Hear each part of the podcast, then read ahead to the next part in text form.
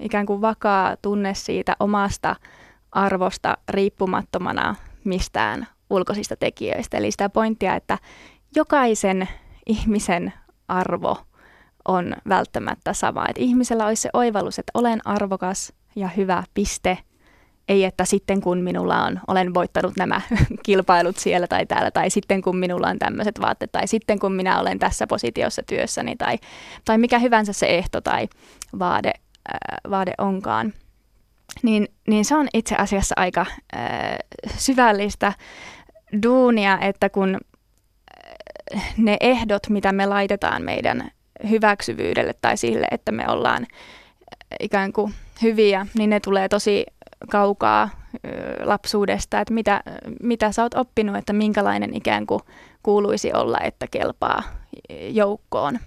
Niin silloin semmoisen vakaan itsetunnon kultivoiminen tai sen vahvistaminen, niin se vaatii isoa duunia siinä, että, että huomataan, että okei, että mitkä ne on ne asiat, mihin mä oon kiinnittänyt, mihin mä oon ikään kuin nakuttanut sen mun, mun arvoni ja, ja aletaan löyhentämään niitä, että sä huomaat, että okei, että meidän perheessä oli tämmöinen juttu, että hirveästi arvostettiin tätä, tätä työntekoa, että kauheasti piti tehdä töitä, niin mä oon napannut sieltä tänne, että, että jos ei tee työtä, niin on sitten jotenkin huono tyyppi. Tai jos ei pysty tekemään tai jos mitä liian on masentuneena tai ei, ei, ei pysty jostain syystä palvelemaan muita, niin sitten on jotenkin surkimus, että siitä on tullut se ja silloin tulee hirveästi itsekritiikkiä taikka että okei, että meidän kotona niin, niin vaikka että äidillä oli tämmöinen, että, että hän hirveästi kritisoi omaa kehoa. Että siinä se oli aina peili eessä ja katsoi, että kauheat reidet mulle, että miten näin.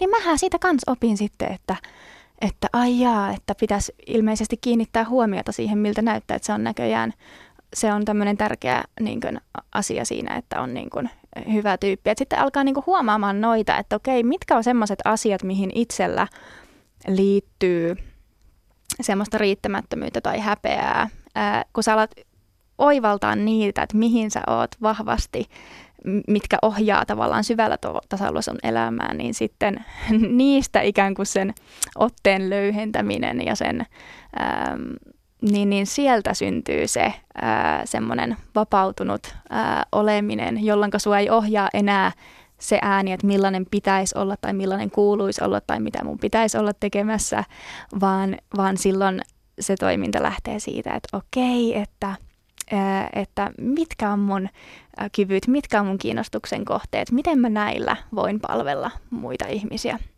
Niin se on hyvin, hyvin erityyppinen se, se mi- mielentila, missä ihminen silloin on ja se miltä koko elämä tuntuu ja mistä lähtökohdista lä- lä- lähtöisin toimii.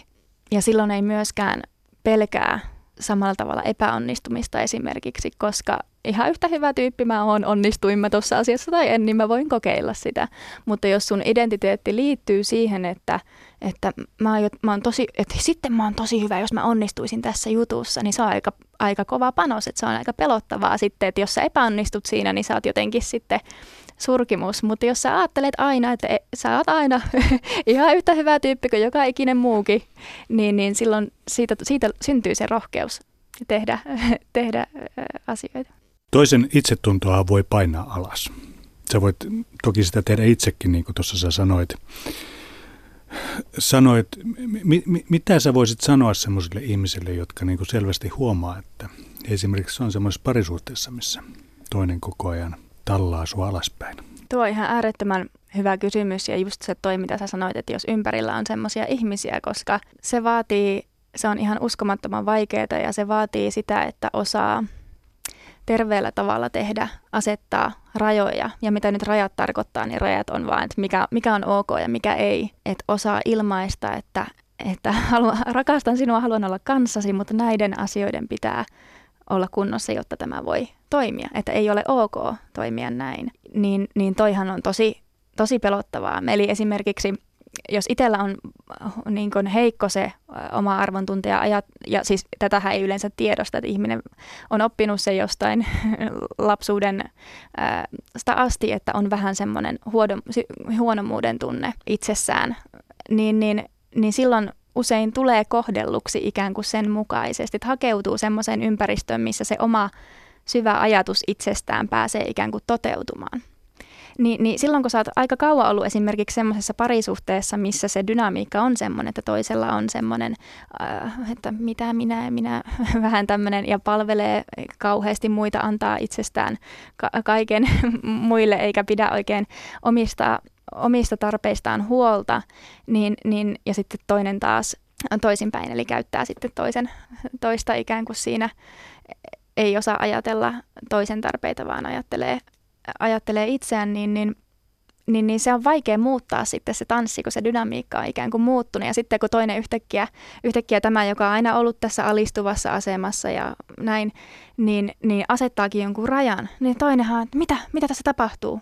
Eikö niin? Eli se mm. tavallaan yrittää tuoda, mennä takaisin siihen vanhaan ja se voi, saa, saa yleensä vielä vahvemman ikään kuin reaktion aikaan. Että jos sä oot aina tehnyt näin, niin miksi et sä nyt taas tee näin? Että kun mä teen näin, niin silloinhan sun pitää tehdä näin. Ni, niin se, että pysyy siinä kohtaa vahvana, että kun sanoo ei, niin sieltä tulee tulemaan se, se reaktio vahvana takaisin, että miksi tämä ei nyt teekään, niin kuin tämä on aina ennen alistunut, niin mitä tämä nyt tässä? Niin silloin se, että pitää siinä sen oman pinnan ja niin kuin osaa olettaakin sen, että kun tekee eri askeleen siinä tanssissa, niin se on hämmentävää sille toiselle, niin, niin osaakin, osaa niin kuin ottaa sen huomioon ja siltikin pysymään, pysymään lujana siinä, mutta se on, se on tosi ison harjoittelun takana ja, ja saattaa mennä niin, että jos ei ikinä ole tehnyt rajoja tota, elämässä tai sanonut ei mihinkään asioihin, niin se saattaa tulla ensimmäisen kerran, kun sitä harjoittelee, niin sehän tulee semmoisena kauhean, että ei missään nimessä, niin kuin uskomattomana hurrikaanina sieltä, kun se on niin vaikea juttu. Ja sitten kun se tulee sieltä ulos, niin, niin se tulee isona möykkynä sieltä. Mutta se on harjoittelua sitten, että oppii eh, niin kuin pitämään eh, omista tarpeista ja muiden tarpeista huolta ja miten näitä asioita ilmasta ja miten kommunikoidaan. Ja pystyykö pystyykö tuota tekemään itse vai olisiko siinä hyvä olla joku mukana, joku ammatti-ihminen? Aika vaikea se on, jos ei saa mitään ikään kuin ulkopuolista tota, apua. Et, siis e, semmoinen voi, voi olla, että jollakin se ei ole ehkä ihan niin, jolla se ei ole ihan niin syvällä, niin riittää, että lueskelee erilaisia kirjoja, käy justissa verkkokursseja tai tämmöisiä ja saa uudenlaisia ajatuksia, jolloin pystyy toimimaan eri tavalla, mutta sitten jos nämä tämmöiset sisäiset mallit ja tunne omasta arvottomuudesta on tosi syvällä, ne on siis tosi aikaisin tota, syntyviä asioita, niin, niin se, se muuttaminen voi vaatia pitemmän prosessin, jolloin se olisi psykoterapian tai psykologin avulla voisi esimerkiksi tai jonkun tyyppisen valmentajan kanssa paljon helpompaa. No mitä muuttuu ihmisessä, kun itsetunto muuttuu? Muuttuuko kaikki? Kyllä, ehdottomasti. Eli tota, se, että kun ihminen oppii ja nyt jälleen kerran mä tarkoitan itsetunnolla tässä, tässä sitä vakaata itsetuntoa, ei sitä semmoista ehdollista itsetuntoa, joka perustuu johonkin ulkopuolisiin tekijöihin, vaan niin, niin kun se muuttuu, kun ihmisellä on semmoinen rakkaudellinen jopa, voisiko sanoa, taikka, ja itsemyötätuntoinen ja arvostava suhtautuminen itseen, niin se heijastuu kaikessa, mitä hän tekee. Se heijastuu siinä, että hän uskaltaa tehdä asioita, mitä hän ei osaa tehdä. Hän uskaltaa mennä kokeilemaan asioita. Se, se auttaa hän, ihmistä ö, oppimaan. Ihminen, ihminen jolla on, on tämmöinen vakaa ö, itsetunto, pystyy suhtautumaan muihin ihmisiin täysin eri tavalla. Eli, ja tämä on, on ehkä yksi isoimpia juttuja. Eli yksi isoimpia asioita, miten tätä omaa arvoa tai vakaata itsetuntoa voi vahvistaa, on tämmöinen myötätuntoinen suhtautuminen itseen. Se, kuulostaa, voi kuulostaa vähän vaaleanpunaiselta lällyltä, että lässyllää ja mitä nyt itse myötätunto ja näin. Mutta siis se on kovinta, kovinta juttua ikinä, eli että, että pystyt olemaan itsellesi ystävä. Siinä kohtaa, kun sulla tulee se kritiikki sieltä, että miksi sä teit näin ja mikä ja nyt sä teet, että jos sä siinä kohtaa pystytkin antaan itseään, itsellesi semmoista armollista, rakkaudellista että oi, että tätä tietenkin sulla on paha olo, kun sulla kävi näin. Ja okei, sulla on tämmöinen tunne nyt, että oi Iida, että nythän sulla on tämmöinen surullinen mieli. Tietenkin sulla on surullinen mieli, kun tässä kävi näin. Ja ei ole mikään ihmekään, että sä oot nyt väsynyt, kun sulla on tässä nyt seitsemän asiaa kerrallaan meneillään tämän tyyppisesti. Että siinä kohtaa, kun sulla on vaikeinta, niin, niin sä pystyt olemaankin, suhtautumaankin itsellesi armollisesti, niin niin se, se on ikään kuin se balsami, mikä sen tekee. Ja, ja sitten monesti puhutaan, että, tai että monet ehkä ymmärtää tämän väärin, että itsemyötätunto, että, että mitä, että eikö meidän, että eikö se nyt riitä, että eikö me ihan tarpeeksi pyöritä oman navan ympärillä tässä, että eikö pitäisi ajatella muita, muita ihmisiä ja niin kuin näin, mutta tämä on ikään kuin ihan ö, ymmärretty siinä kohtaa väärin, että missään nimessä itsemyötätunto ei ole ö, semmoista itsensä lellimistä, vaan, vaan se on nimenomaan sitä, että sä, sä suhtaudut itseesi niin kuin mm, hyvä vanhempi tai hyvä ystävä. Ja se itse asiassa tekee sen, että sä et pyöri itsesi ympärillä, ää, vaan, vaan kun sä pystyt olemaan itsellesi armollinen tai rakkaudellinen, niin silloin, silloin se tekee sen, että, että sä, kun sä oot rauhassa itsesi kanssa – pystyt olemaan, niin sulta vapautuu ikään kuin se kapasiteetti olla muiden kanssa läsnä. Eli jos mietitään, että sä koko ajan pyörittelet päässä, että oi, että taaspa en tehnyt tuota, tai että, äh, että nyt sä oot vaipunut sinne kuoppaan sen takia, kun sä et nyt voittanut niitä urheilukilpailuja ja sä oot niin surkea, kun miten sä taas epäonnistuit ja näin, niin sä et ole läsnä toisen ihmisen kanssa. Ihan sama sieltä tulee se joku, joku sun kaveri ja sä juttelet, mutta sä, sä edelleenkin oot siinä omassa surkeudessasi ja kritisoit siellä itseäsi. Niin sehän on se, mikä käy kääntää meidän katseen kohti meitä itseään ja siellä me pyöriskellään niissä meidän omissa, omissa hommissa sen sijaan, että me voitaiskin, jos me oltaisiin itse, itseämme kohtaan ö, lempeitä ja rakkaudellisia, armollisia, ymmärrettäisiin, että meidän arvo ei ole kiinni näissä asioissa, niin me pystyttäisikin avautumaan ö, olemaan muiden ihmisten kanssa täysin läsnä. Ja tämä ehkä meni vähän pitkälle selityksen puolelle, mutta toinenkin asia, mikä tekee tästä, että kun on vahva, vakaa itsetunto, niin minkä takia silloin kohtelee muita ihmisiä eri tavalla, niin se johtuu siitä, että semmoisissa asioissa, joissa on tuomitseva itseään kohtaan, mistä ikään kuin arvottaa itseään, niin sitä ei myöskään pysty hyväksymään toisessa ihmisessä. Eli semmoinen, mikä itsessä on vähän semmoinen musta laatikko, niin on semmoinen, missä sä et myöskään pysty kannattelemaan ikään kuin toista ihmistä. Eli sanotaanpa nyt taas se sama esimerkki, että jos itsellä on vaikka se ö, ulkonäköön liittyvä tota, ehdollinen, ehdollinen itsetunto, että ajattelee, että, että että pitäisi näyttää tietynlaiselta, että on hyvä. Se on ikään kuin se arvon mittari itseään kohti. Sitten jos näkee, jos kammoksuu sitä, että jos Facebookissa joku on tägännyt sut johonkin kuvaan, että apua, että miltä mä nyt näytän, kun nyt mä en ole itse saanut laittaa niitä filtereitä ja niitä kaiken maailman systeemeitä siinä, niin kauheassa paniikissa menee katsomaan, että miltä sieltä näyttää. Niin siinä tietää, että okei, mä jotenkin ajattelen, että tämä ulkonäkö on hirveän keskeinen tekijä siinä, mikä tekee musta tota, tärkeän. Mutta tota, niin, niin silloin, jos itsellä on se, se on ikään kuin sitä arvon mittaria, niin silloin helposti kiinnittää muissakin ihmisissä hirveästi huomiota siihen asiaan. Eli okei, tuolla, että onpa tollakin vähän tuommoiset erikoiset vaatteet ja aha, toikin on tuossa 20 kiloa lihonut, että on kyllä. Ja se on ikään kuin se linssi, minkä läpi sä katot. Ja mitä paremmin sä oot pystynyt hyväksymään ja mitä, mitä syvemmin sä voit katsoa itsessäsi kaikkia asioita, niin sitä tuomitsemattomammin sä voit katsoa muita ihmisiä ja olla muille ihmisille ää, läsnä oleva. Niin, niin siksi mä sanoisin, että itsetunto todellakin muuttaa koko, ää, koko ää, elämän siinä mielessä. Yle, Radio Suomi. Jos ihminen menettää kaiken ja selviää siitä, tilalle tulee rauha ja itsensä hyväksyminen puhtaimmillaan. Tästä on olemassa päteviä tutkimuksiakin.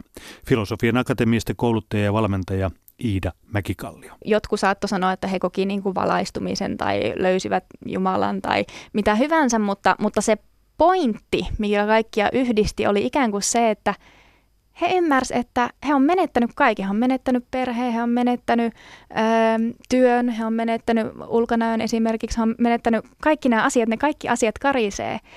Niin, niin he huomaskin, että sä, sä tuut niin siihen ääripisteeseen, että joko sä sitten lopetat oman elämäsi tai sitten sä ymmärrät, että sun elämällä on arvoa riippumatta mistään näistä tekijöistä. Ja sä tuut siihen oivallukseen, että sulla on oikeus olla maailmassa aina ää, ilman mitään näitä härpäkkeitä, mitä se ympärille tekee, että sun, sun elämä itsessään on arvokas, jokaisen ihmisen elämä on yhtä arvokas ää, aina, niin, niin toi oli jollakin tavalla se fundamentaalinen oivallus, mikä heidän kaikista, kaikkien ikään kuin se oivallus oli, että ahaa, että, että mä oon, mä, mä saan viedä tilaa tällä pallolla ihan niin kuin joka ikinen muukin. Ja mä en ole yhtään sen parempi enkä yhtään sen huonompi. Mun rakastettavuus tai arvo ei riipu mistään asioista. Että tässä mä näköjään oon, vaikka mulla ei ole mitään. Niin, niin tosi, tosi kiinnostavaa, kyllä. Mutta kyllä näin voi käydä, tai sitten voi käydä just se, että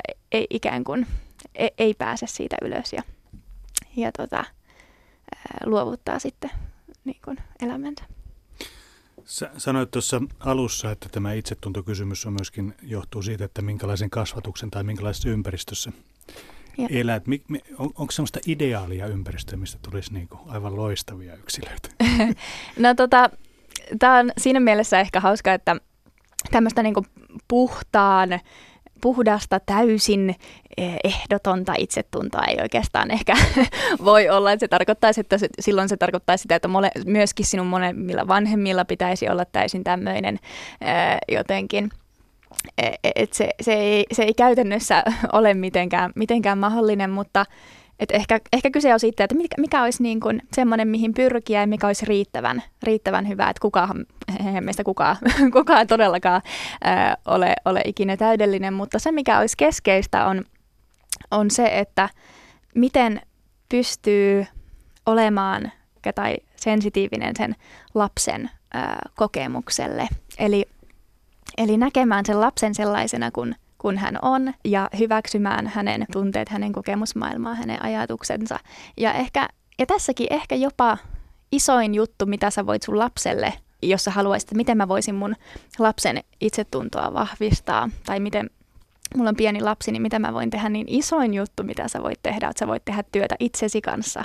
Koska silloin, kun sä itse oot havainnut ne asiat, missä, missä sä oot itseäsi kohtaan kriittinen tai tuomitseva tai et hyväksy, niin silloin sä voit alkaa työstää niitä, jolloin ne ei siirry sitten siitä seuraavalle. Eli nyt se äiti, joka siellä peilielessä parjaa niitä omia reisiään, että onpa nämä liian isot ja onpa mun mahakin taas tämmöinen, enkä voi laittaa tämmöistä mekkoa, niin vaikka hän ei sanoisi sanaakaan tälle lapselle, että, että sun kehon pitäisi olla tämmöinen, niin sillä ei mitään väliä. Na, lapsi katsoo käyttäytymistä, lapsi katsoo, mitä tämä aikuinen arvostaa, mistä hän paheksuu. Se paheksuminen voi olla pieni katse, että hän paheksuu vähän tuota naapuria, joilla näet vähän tuolla, niin lapsi nappaa siitä, että aha, okei, tommosia asioita ei arvosteta. Jaha, arvostetaan hirveästi vaan, jos, jos vanhempi arvostaa hirveästi urheilua ja toinen soittaa siinä sitä viulua, niin että meppä siitä muualle rämpyttämään tai, tai mitä hyvänsä. Ne se tulee niin kuin, se aikuiselle tuntuu pieniltä asioilta, mutta ne on lapselle massiivisen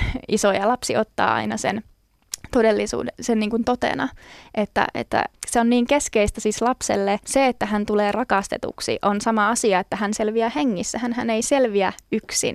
Joten sen takia me ollaan ihan biologisesti ihan äärimmäisen tarkkana, tuntosarvet tavallaan tarkkana kaikille, mikä kertoo, että mi- millainen mun pitäisi olla, jotta mä en ainakaan tule hylätyksi tästä, että mä pysyn turvassa.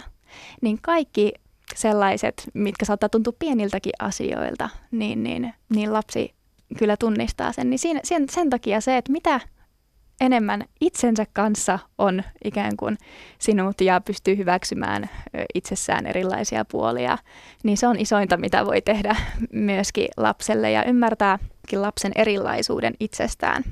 Eli jos itse on hyvin semmoinen, vaikka ei ole vaikeuksia keskittyä ja hyvin hyvin tota, rauhallinen ja näin, niin voi olla vaikea ymmärtää, että nyt tässä on tämmöinen lapsi, joka on hirveän vilkas ja hirveän paljon olisi energiaa ja juoksentelee näitä, miten, niin, niin saattaa tavallaan tahtomattaan hirveästi sitten sitä ikään kuin äh, moittia siitä, että on, on niin villi, villi tai, tai muuta, että, että pitäisi istua enemmän rauhassa ja muuta, niin e, eikä ikään kuin katsoa sieltä lapsen ää, näkökulmasta käsin. Totta kai ihan meillä pitää olla tietyt, miten toimitaan ja pitää olla selkeitä ohjeita, ja, mutta, mutta se, se, millä tavalla kommunikoidaan lapselle, niin se ei saa olla semmoista, että, että se lapsi on ikään kuin jotenkin vääränlainen, vaan se, että se mitä hän teki oli ehkä väärin. Se on hyvin erilainen viesti. Eli sanotaan, että jos sä sanot lapselle, että se, se, mitä se voisi tehdä vaikka, no se vaikka lyönyt jotain toista lasta tai tehnyt jotakin, mitä, mitä,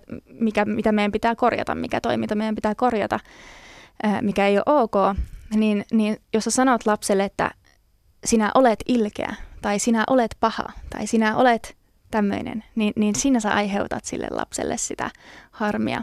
Kun sä sanot, että, toim- että nyt se mitä sä teit, niin se oli ilkeä. Tämä sun toiminta oli ilkeä tai sun toiminta ei ollut hyvää. Se koskee sitä toimintaa, ei sitä lasta itsessään.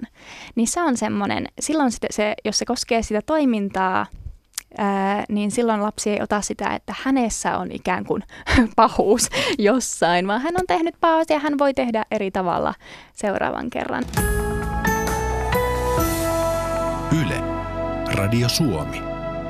Miksi meidät ihmiset on rakennettu niin huonosti, että tämä, tämä ei ole semmoista sisäänrakennettua, vaan tätä täytyy niin kuin vähän niin kuin opiskella?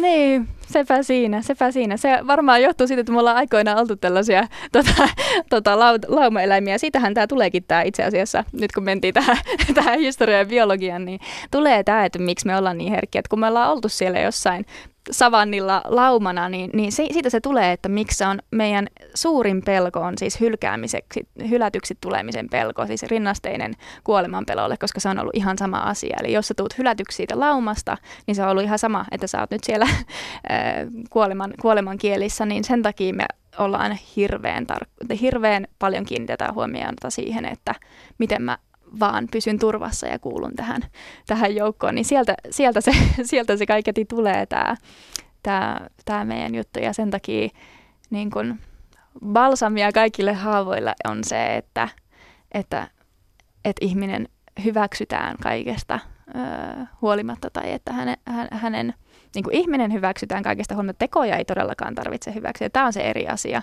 Eli ihan sama, mitä ihminen on, te- siis että se, että sä voit kokea empatiaa jotain ihmistä kohtaan, niin se ei tarkoita sitä, että sun pitäisi hyväksyä, mitä kaikkea se on tehnyt. Se on aivan eri asia, mutta se tarkoittaa sitä, että sä arvostat sen ihmisen ihmisarvoa joka tapauksessa aina. Mutta se ei tarkoita sitä, että sä oot samaa mieltä siitä vaikka mitä hän on tehnyt. Lopetetaanko siihen, että meneekö tämä silleen, että summa summarum, että kun sä oot sinut itsesi kanssa, niin kaikki on okei? Okay? Joo, su- suurin piirtein. Ja, ja, ja se tapahtuu usein ähm, muiden ihmisten kautta, että siihen ei ehkä pääse äh, tai ei pääse, ei pääse yksin, että jos miettii, että se se sinuna itsensä kanssa oleminen tai oman arvon kokemus on, on nimenomaan se, mikä on sen häpeän vastakkainen. Häpeä oli se, ole, olen riittämätön, en ole tarpeeksi, en, en kelpaa, en ole rakastettava. Niin sen, sen toinen puoli.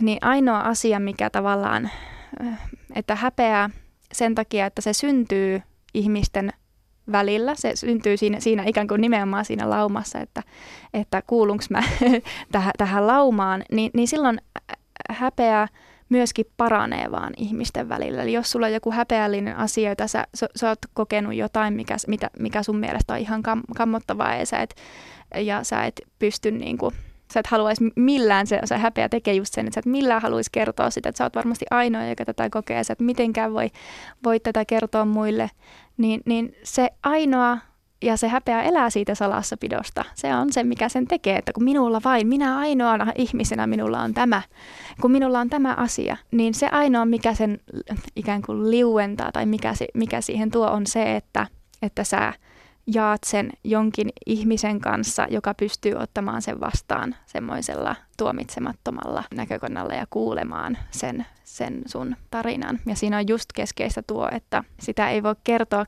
kelle kelle tahansa, että sen ihmisen pitää, kun nykyään puhutaan paljon tästä aitoudesta ja puhutaan, puhutaan siitä, että ole se kuka olet ja näin, niin, niin siinä on ehkä pikkasen myös unohdetaan se, että kaikkia elämän haavoja niin ei tarvitse kertoa kaikille, että sen ihmisen pitää olla ansainnut ikään kuin se kunnia kuulla sen sun tarina. Se pitää olla semmoinen, sun pitää pystyä tunnistamaan, minkä tyyppinen ihminen on luotettava, minkä tyyppinen on semmoinen, jolle on turvallista kertoa asioita. Mutta siinä hetkessä, kun asian pystyy tuomaan ikään kuin päivävaloa ja kertomaan, niin se on se, mikä lieventää sitten sen, sen häpeän ää, kokemuksen ja ymmärtää, että jaha, ihan samanlainen jamppa tai olla kuin joka ikinen muukin, ketä täällä hiitelee.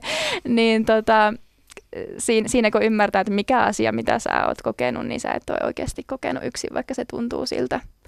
Niin, niin että se on jotenkin absurdia, että nimenomaan se häpeän kokemus, mikä saa meidät tuntemaan, että minä olen ainoa ja minä olen yksin ja kellään muulla ei ole tämmöistä ja mä oon riittämätön ja mä oon huono, niin se, että sä koet sitä, yhdistää sut joka ikiseen muuhun ihmiseen maailmassa, niin tavallaan.